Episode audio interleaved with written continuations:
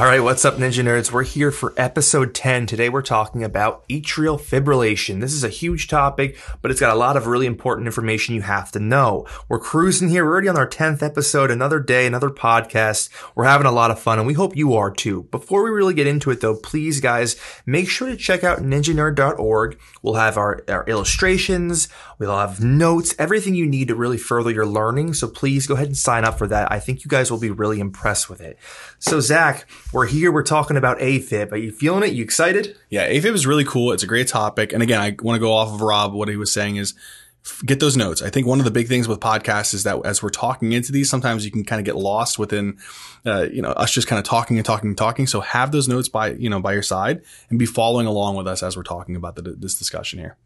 But without further ado, let's get right into AFib. Zach, tell us a little bit about the pathophysiology, a little bit about the common causes that we have to be uh, aware of. Yeah, so when we talk about uh, AFib, the pathophysiology behind this is pretty straightforward. You have abnormal electrical activity within the heart. So these atrial cells are either forming like these little ectopic foci, so they're just agitating, they're firing and firing and firing. Usually the SA node is pretty much the pacemaker of the heart. It's the one that should be firing, setting the rate.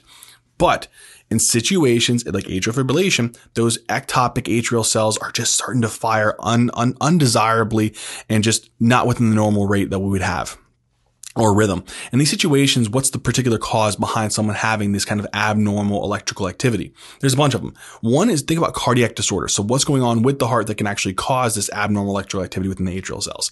One of the big things is are we stretching the atria? Are we making the atria super jacked up and hypertrophic?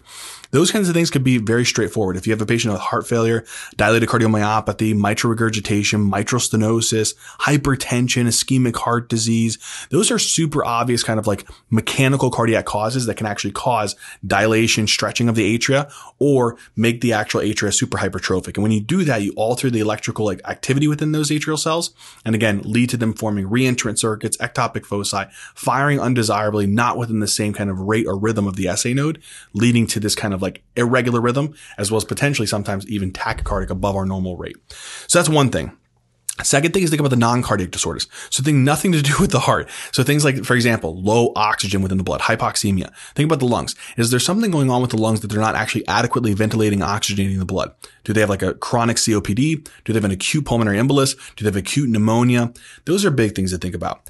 The other thing here is do they have an increased sympathetic drive? If you have norepinephrine, epinephrine that's actually floating in your circulatory system, they're going to bind on to those beta receptors in the heart, super significant agitation to those actual atrial cells, and it'll cause them to start firing undesirably, again, leading to this irregular and fast rhythm. What could be potential things that can increase your sympathetic drive? So your sympathetic nervous system, your fight or flight state.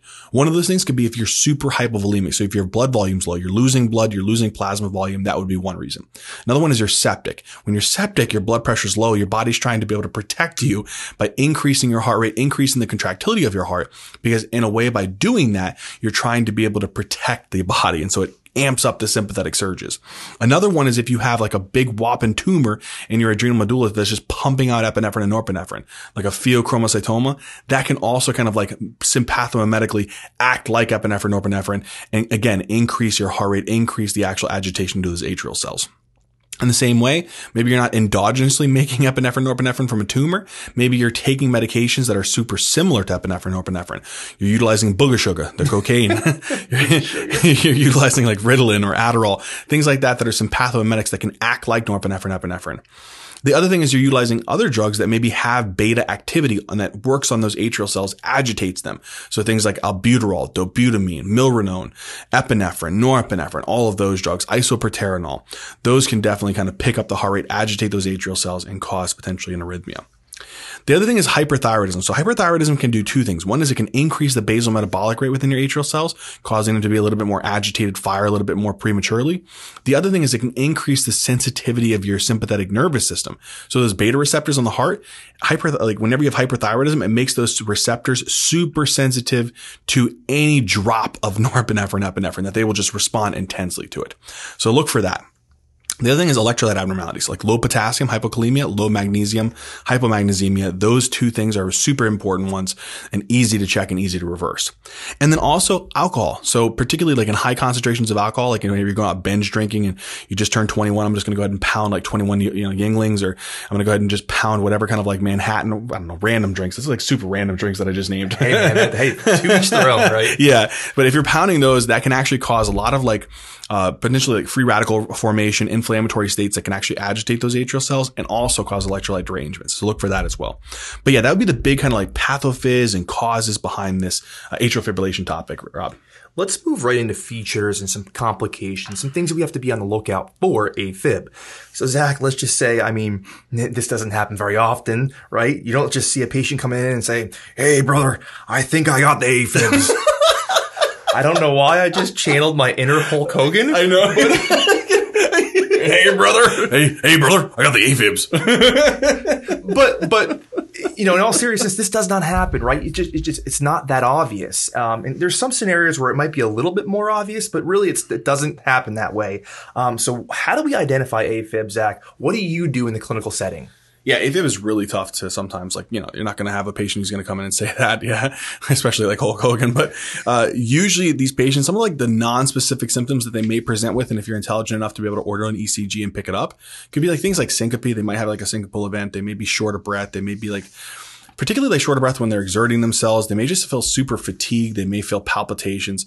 Um, those are some of the symptoms. Oftentimes they're relatively asymptomatic. Sometimes if you're lucky enough, you get a pair of vitals on a patient and you see that they're tachycardic because uh, they're an AFib with a rapid ventricular rate. That might be one thing.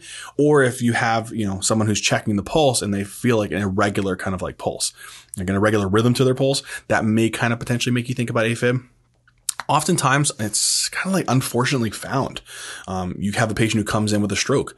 Um, you have a patient who comes in with an acute limb ischemia or mesenteric ischemia or renal infarct, splenic infarct or something of that nature because of the embolic phenomenon that patients have with uh, AFib. So AFib with this kind of condition, remember I told you those atrial cells are kind of like prematurely firing. They're super agitated. They're really electrically excited and they send action potentials down to the AV node trying to be there before the SA node. Um, and so this can actually, again, happen due to the ectopic foci, these reentrant circuits, all those different causes that we talked about lead to those atrial cells prematurely firing, trying to get signals to the AV node before the SA node. When that happens, this can happen in multiple atrial cells. So imagine the atria trying to normally contract versus just like quivering. It's just like shaking or shivering. so you're not getting good, adequate atrial contractions. So the atria is not actually pushing an total volume of blood that it should be from the atria into the ventricles. So more blood than usual stays within the atria. So that's a stasis of blood flow. Virchow's triad says that if you have stasis of blood flow, you can increase the risk of forming thrombi or clots. So then you form a clot within the left atrium. You go ahead and flick one of those bad boys off, goes right up into your carotid artery. Boom, you end up with a stroke. Or anterior spinal artery, end up with anterior spinal artery syndrome. Or down a mesenteric vessel and you end up with acute mesenteric ischemia. Or down like a popliteal or like tibial artery and boom, you get an acute limb ischemia. Or down like a renal artery and you get a renal infarct. Or down a splenic artery and you get a splenic infarct. So those are usually the complications that we may see with stroke being by far the most common. The other way that you might have is a patient may come in and they're hypotensive. So you have a patient who's tachycardic. You have a patient who's also like low blood pressures. That may be something called cardiogenic shock. So sometimes if a patient is actually having a very fast heart rate, AFib with RVR, they're beating at like heart rate greater than 150 beats per minute, and it's very, very significantly sustained. You're not giving the heart an adequate amount of time to be able to fill with blood because it's just beating nonstop. And so if it can't fill with blood, it's not getting a good preload. It's not getting a good stroke volume. It's not getting a good cardiac output. And so they end up with a hypotension a low blood pressure. On top of that, if you don't allow blood to fill into the heart, where's it going to go from the left side? It's not going to be able to go from the left atrium to the left ventricle. So it's just going to back up into the pulmonary circulation and lead to pulmonary edema. And so these are some of the potential features that we may see as complications of AFib, such as the embolic phenomenon or the cardiogenic shock due to AFib with RVR. If you are good and you pick up the non-specific symptoms, look at the risk factors, you may be able to pick it up um, off of some non-specific symptoms like like syncope or palpitations or dyspnea on exertion or fatigue. Hmm, cardiogenic shock sounds awfully familiar. I know, right? Didn't we just cover like shock just like what last week? It, we just covered it. If, if you guys haven't watched it already, or I always say, wa- I want to say watch on a podcast. oh listen, yeah, listen yeah, to it. Yeah, you got to listen to it. Use your ears. you gotta listen to the shock episode. It was really, really good. So check that out if you haven't already. But let's talk diagnosis. So diagnosis diagnosing AFib. How do we diagnose AFib, Zach? Is it something very, very difficult? How do you usually approach this? So in a perfect world, usually a 12 lead ECG will be the diagnosis, but that doesn't mean that they're going to be in AFib when you go ahead and shoot that EK, EKG. So you can go ahead and get the EKG on a patient. They may be in AFib and you pick it up. Boom. There's your diagnosis. Uh, if you see that kind of like obviously, whenever you read an EKG, we obviously have a video on that if you want to go watch that on YouTube. But when we talk about these, first thing you have to determine if they're sinus, right? So they have P waves in, that are upright in lead two, inverted in AVR, and every P wave is followed by a QRS and a T wave. And these patients, they will not have any P waves in, that are upright in lead two, not inverted in AVR, and they won't be followed by, uh, a, again, a QRS wave. And these patients, they have like fibrillatory waves or they have no P waves.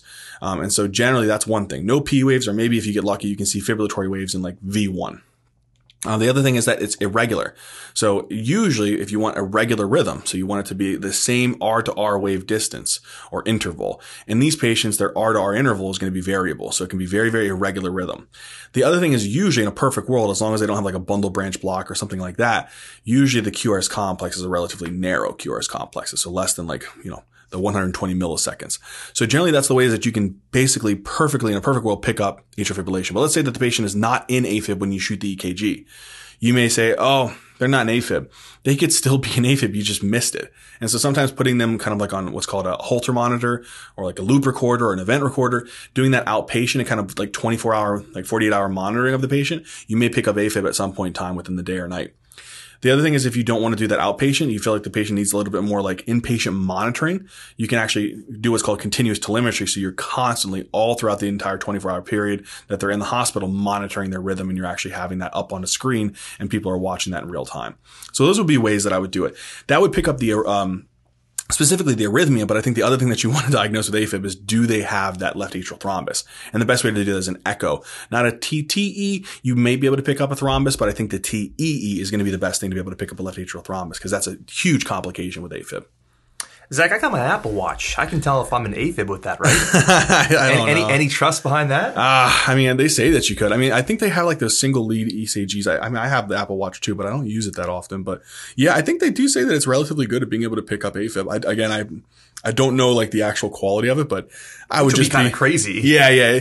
I mean, i- if it's out there and they're actually kind of like claiming that they definitely can do it, I, I would, you know, maybe they're actually pretty good at it. Could be cool, right? All right. So we talked a lot about the causes of AFib. There's so many of them, but really importantly, is it is it important to really look at the underlying causes? Should you be like, oh, you know what? I got to go down every single thing that we just talked about and really try and figure it out. Is there any worth behind that, Zach, or is it just like, meh, I'm not going to really do that? Meh. I love it. Um, so yeah, I think it's really important to be able to do that. Um, sometimes if we just want to put a band-aid on the issue, oh, they have AFib, just put them on this medication. That's fine. Um, but I think you should try your best to be able to find out. Cause what if a patient's been on AFib and they've only been in AFib for a little bit of time? You might be able to kind of like get them out of AFib and get them back into normal sinus rhythm. The longer they're, they're in AFib, the higher chance of them basically forming an atrial thrombus, the higher chance that they'll stay in AFib for a long, long, long time and never be able to get converted out of AFib. So I think it's really important to be able to find out why they're in AFib. And if you, as a reversible cause, you be able to prevent them from developing like a long kind of standing or permanent AFib. And that's a really important thing to try to do. So I think it's, it's good to be able to assess those cardiac kind of like causes. So getting an echo, that's a big thing. If you think that it's a pulmonary thing, maybe consider like a chest x-ray to rule out a pneumonia or a CTPA to rule out a pulmonary embolus, especially if it's like an acute, like an acute onset AFib, I would consider those. Um, hyperthyroidism, I would be checking your thyroid function test. That's a big one. Big, big one. Um, if you really are concerned about an ac- acute one, not only just with PE or pneumonia, maybe wor- work up like sepsis. Sometimes if a patient's like septic, they can definitely develop a onset AFib. So checking like CBCs and cultures and imaging to find like the septic source.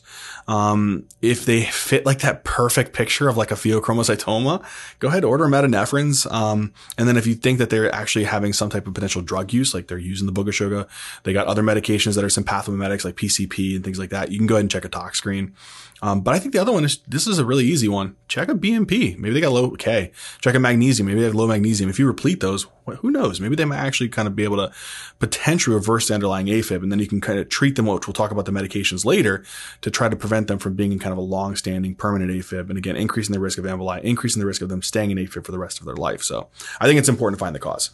All right, we're moving along here. Let's go right into treatment. We're almost done here, guys. We got the really important part here. This is kind of the, the, the meat of, of this podcast is really figuring out what is the treatment for AFib, um, going through unstable, stable, rate control, rhythm control, anticoags, a lot to it. Zach, what do you think? Yeah, so with atrial fibrillation, is important to be able to know is the patient unstable or stable? Because that's obviously a quick decision. If they're unstable, you shock them. It's always electricity. If a patient's unstable, they're hypotensive, they're altered, they have like terrible chest pain, pulmonary edema, and they're tacking away like 220 beats per minute, then yeah, you, I'd, I'd, shock the I'd shock the crap out of them. So hit them with electricity, direct current cardioversion, and you know that's generally the treatment for those patients.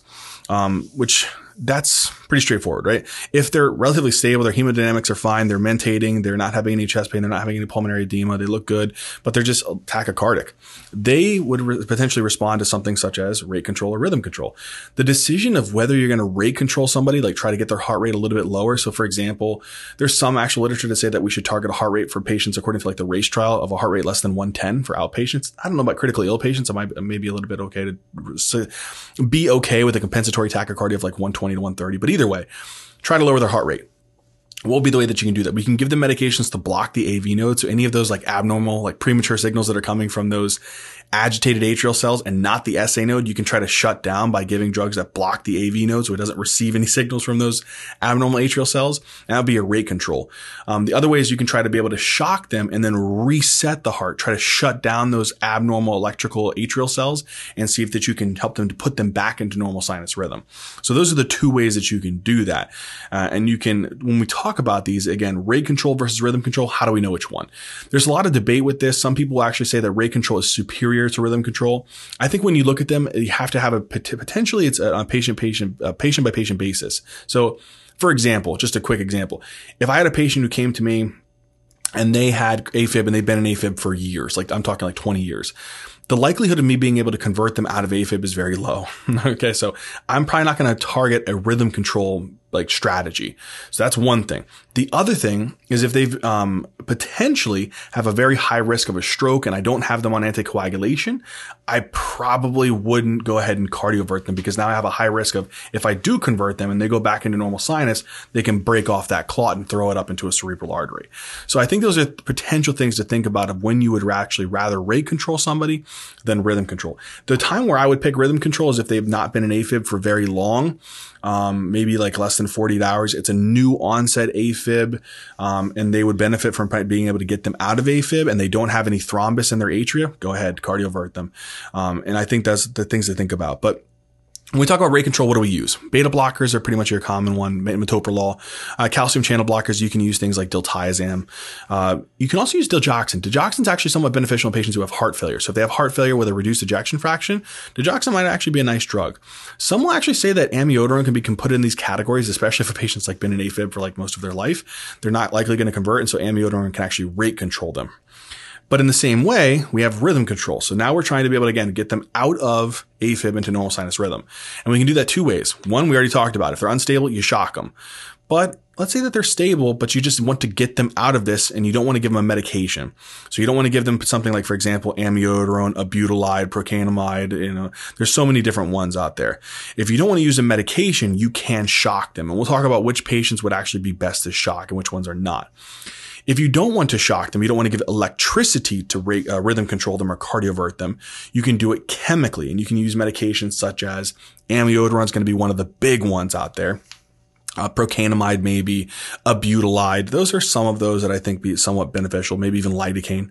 But with those situations, if you're going to rhythm control somebody with those medications, you should be aware that those do have a risk of increasing your QTC and therefore putting you at potentially a higher risk of torsades de pointes. So that's something to consider with these medications. But so what would you say then, Zach? Would you would you say that which one's more superior, rate control or rhythm control? I'd say in the patients who I usually experience, who again, who are, have been in AFib for a long time. So they're chronic AFibers. They've been in AFib for like 20 years it's unlikely that if I go ahead and try to rhythm control them, so I shock them or I give them amiodarone that they'll convert. So, and I think that's one big thing. The other thing is I would want to make sure that I have definitive evidence that they do not have a clot in their left atrium. Because if I go ahead and rhythm control them and I go ahead and convert them to normal sinus and they pop that clot off and I can't anticoagulate them, or it's not effective for me to anticoagulate them at that point in time, they're going to develop a stroke potentially. Yeah. And so I'm going to get in big trouble for that. So I think one of the big things to think about is trying to rationalize your decision making process here depends upon the patient. It's really a patient by patient basis. The ones where I would rhythm control somebody, where I would like cardiovert them potentially, whether it be chemically or uh, electrically, would be the ones who are new onset. Like this is a definite new onset AFib, no history. It's been less than 48 hours and they have no clot in their left atrium. I'll cardiovert them. That those are those are actually kind of it would be supported by the guidelines. But if they have a clot, I'm not sure if they have a clot or they've been in AFib for a long time, I'm not going to go ahead and rhythm control them. I'm just going to go straight to rate control. So that would be the things I would consider. And again, rhythm control, you have electrical, you have chemical. It really just depends on the clinician, depends upon uh, the patient, which one you're going to choose. Uh, the other thing that I think is actually somewhat beneficial in these patients is you can consider surgical uh, options. So sometimes what you can do is you can actually just do a AV node ablation. And so if you ablate the AV node, all those signals that are coming from those abnormal atrial cells that are just like firing and firing and firing, telling the AV node to fire before the SA node is actually telling them, you can just blast out the AV node and then put in a permanent pacemaker. And so then the pacemaker will take over the rate. It won't be able to respond to any of these abnormal atrial cells that are trying to, you know, push this patient into faster heart rates or irregular rhythms. So that's a pretty cool option as well. But I think this begs the question, okay, I have a patient who I'm rate controlling or I'm rhythm controlling whatever. How do I know which ones I need to protect from that clot busting off or they're at high risk of a clot busting off and floating up into a cerebral artery and causing a stroke? Because that's a very significant and serious thing that I need to be able to watch out for. How do I know which patients that need this? So we can use a lot of different things to uh, analyze this. So if we have a patient, we can look at what's particularly, we can look at their CHAD VAS score. Before we talk about that, you can actually determine whether or not you're going to anticoagulate somebody a little bit also off of something else, time frame. So if I have a patient who's an AFib and again, they've been in it in less than 48 hours, their risk of CVA is low, meaning that I have like a TEE that prove that they don't have a big fat clot in their left atrium. I think that those are patients that would benefit from cardioversion. And then after I cardiovert them, I can put them on anticoagulants for a couple weeks, like three weeks. But if I have a patient who's been in AFib for a long time, greater than 48 hours, let's say they have a high risk of a CVA. Um, so again, a stroke. We have a TEE and it shows that they got a big fat clot in their left atrium. I'm not going to cardiovert them. I'm going to anticoagulate them for maybe about a month, like three to four weeks, come back, get another TEE to reassess it. And then after that, I can go ahead and cardiovert them and then continue anticoagulation for a while. So that's kind of the ways that I would go about that. But how do I know whether I'm going to continue the anticoagulation for like maybe like lifelong? How do I know? We utilize the thing called the CHADS VAS score. So this basically is a way of determining lifelong anticoagulation for the patient. So if they have CHF, they get a point. If they have hypertension, they get a point. If their age is greater than 75, they get two points. If it's 65 to 74, they get one point. If they have diabetes, they get one point. If they had a history of a stroke or a TIA, they get two points. If they have a history of any kind of like cardiovascular disease, like peripheral artery disease within their legs, coronary artery disease, they have like a valvular heart disease, they get a point. If they're a female, they get a point. You add all these up. Use MD Calc for this. It's a classic thing that you, app that you can use there. When you calculate it, if their score is zero, you don't got to anticoagulate them. They have a very low risk of throwing a clot in their brain. If um, their score is like one, it's like indeterminate. You don't really have an idea. It could be possible. It's a tough decision to make. But if it's two or over, it's pretty clear they likely will need anticoagulation. And so in those situations, that would kind of warrant that decision to put them on anticoagulant. Now, what are the anticoagulants I can start them on? I can use a bunch of them. There's like, for example, the first one that we obviously know about, uh, which was pretty much the first one to start was warfarin. So warfarin or Coumadin is a pretty big one that's actually utilized, but there's a very specific kind of like indication for these that you guys need to know for your boards and your exams, which is valvular atrial fibrillation. So do they have like a mitral stenosis? Do they have like a prosthetic, like mechanical valve? Especially the mechanical valves. If they have a mechanical valve, they need warfarin. It's the only one that's like FDA approved for that. So if it's a, like a valvular AFib, like a mitral stenosis or a prosthetic valve, mechanical type, they need warfarin. If they don't have that, if it's like a non-valvular AFib, you could actually be fine doing something like a DOAC. So this is going to be, for example, like rivaroxaban, apixaban, also known as Xarelto and Eliquis, respectively. And so in these situations, I think these are great drugs, but they just cannot be used if you have a prosthetic valve, if you have like a mitral stenosis. One of the benefits to utilizing this drug in comparison to warfarin is with warfarin, you have to monitor something called an INR. And that kind of sucks because there's a lot of different drugs and foods and things like that that can alter your INR and you have to get frequent monitoring. And so one of the things with this is if your INR is not within the particular level that you want, you can be at high risk for a clot. So for example, we like to aim for two to three, but if you have a mechanical valve, you might want it a little bit higher, like 2.5 to 3.5. But for example, let's say that's low, less than two, you're at high risk of forming a clot. So then you got to up the drug concentration or the dose. If it's higher than 4.5, let's say it's like seven, now you're at high risk of bleeding. And so you need to like maybe hold the drug for a little bit and then decrease the dose. So those are things that are actually kind of like a little bit challenging with, with warfarin. It's a high risk of bleeding with that one. The other thing is with the rivaroxaban and the apixaban, you don't have to do that. It's actually, you don't, there's no monitoring required and there are lower risk of bleeding with those. So that's a nice thing about those drugs. The other thing that I think is important is heparin. Um, heparin is more likely going to be utilized in the hospital, but it's primarily a bridge. So you have a patient who comes into the hospital and you want to get them started on anticoagulation, but you want to be very, very careful. You want to make sure that they don't have any risk of bleeding. You want to monitor their actual anticoagulant levels like consistently. You can measure something called a PTT and you can put them like a heparin infusion or like a subcutaneous heparin and you can monitor their PTT levels to make sure that you're within the proper therapeutic range, that you're not too high, that you're at high risk of bleeding or too low, that they're at high risk of clotting. And usually after the kind of get them at that nice therapeutic dose. They've been good. They haven't had any bleeds. They've been actually stable with that. You can bridge them over and switch them over to one of the two warfarin if they need it long term or apixaban, rivaroxaban long term. So that's an important thing to remember. The last thing I would say is you have to be very, very careful. If you put someone on anticoagulation, you have to consider that there is a high risk of bleeding. Um, that's one of the things that we I also see in the neuroscience ICUs. They put on anticoagulation, they know a, a brain bleed. How do we kind of determine their risk of bleeding versus their risk of clotting? So you utilize the CHADS VASC to determine their kind of like mortality, but potentially of developing like a stroke, um, and their need for anticoagulation. But you also use something called the HAS bled score to determine the risk of bleeding from like potentially putting on anticoagulation. And patients patients with AFib. And so utilize those two scores to like risk stratify, determine what's their potential risk of actually developing bleeding. If they have a super high has bled score and it's like, you know, man, I don't really know if I want to put this patient on anticoagulation. Sometimes you can pursue other options, such as like a Watchman device where they kind of like plug this, the left atrial appendage closed and that left atrial appendage is the area where the usually the clots form. And if you block that off, it's like pretty much impossible for you to form a thrombus there. So that's somewhat beneficial in these patients that you can try for. But yeah, that covers the treatment, Rob. I hope that made sense. Yeah, it made perfect sense. It was a lot of information, but it was awesome. It was it was perfectly explained. So thank you for that. But guys, that concludes our 10th episode on atrial fibrillation. Again, I hope you're following along with some illustrations. I hope you're following along with some notes from our website. If you aren't, please go ahead and check it out. Get on ninjanerd.org, become a member. You won't regret it. But there it goes. That's another episode. Zach, well done. Thanks, buddy. I appreciate it, guys. Thank you guys for letting me be here today and talk to you guys again about AFib. And I hope that you guys enjoyed it. I hope it made sense. I hope that it shed some light on this somewhat complicated topic. And uh, Nerds, thank you, love you, and as always, until next time.